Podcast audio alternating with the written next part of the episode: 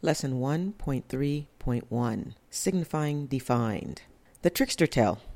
Trickster tales are a type of folk tale in which animals are portrayed with the power of speech and the ability to behave like humans.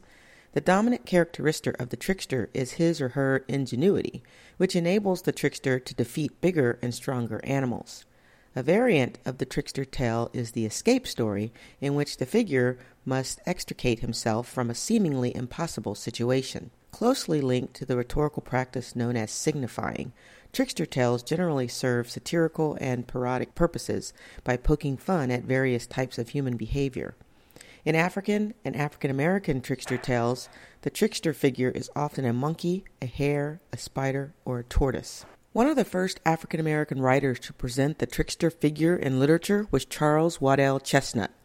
His story, The Goophered Grapevine, which appeared in the Atlantic Monthly in 1887, features a white northern couple who move to the South and meet former slave Julius McAdoo, an adept storyteller.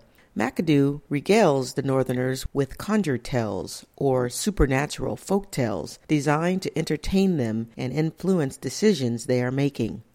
Chesnutt's conjure stories are often tragic, providing indirect commentary on the injustice and cruelty of the slavery system.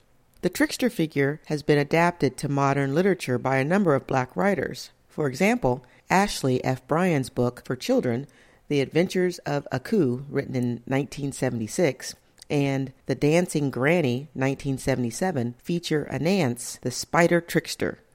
Louise Bennett has written several books about the adventures of the same figure, whom she dubs Brer Anansi. Ishmael Reed has taken adaptation a step further in his character Papa Labas, the voodoo trickster detective, in his mystery parody The Last Days of Louisiana Red, written in 1974.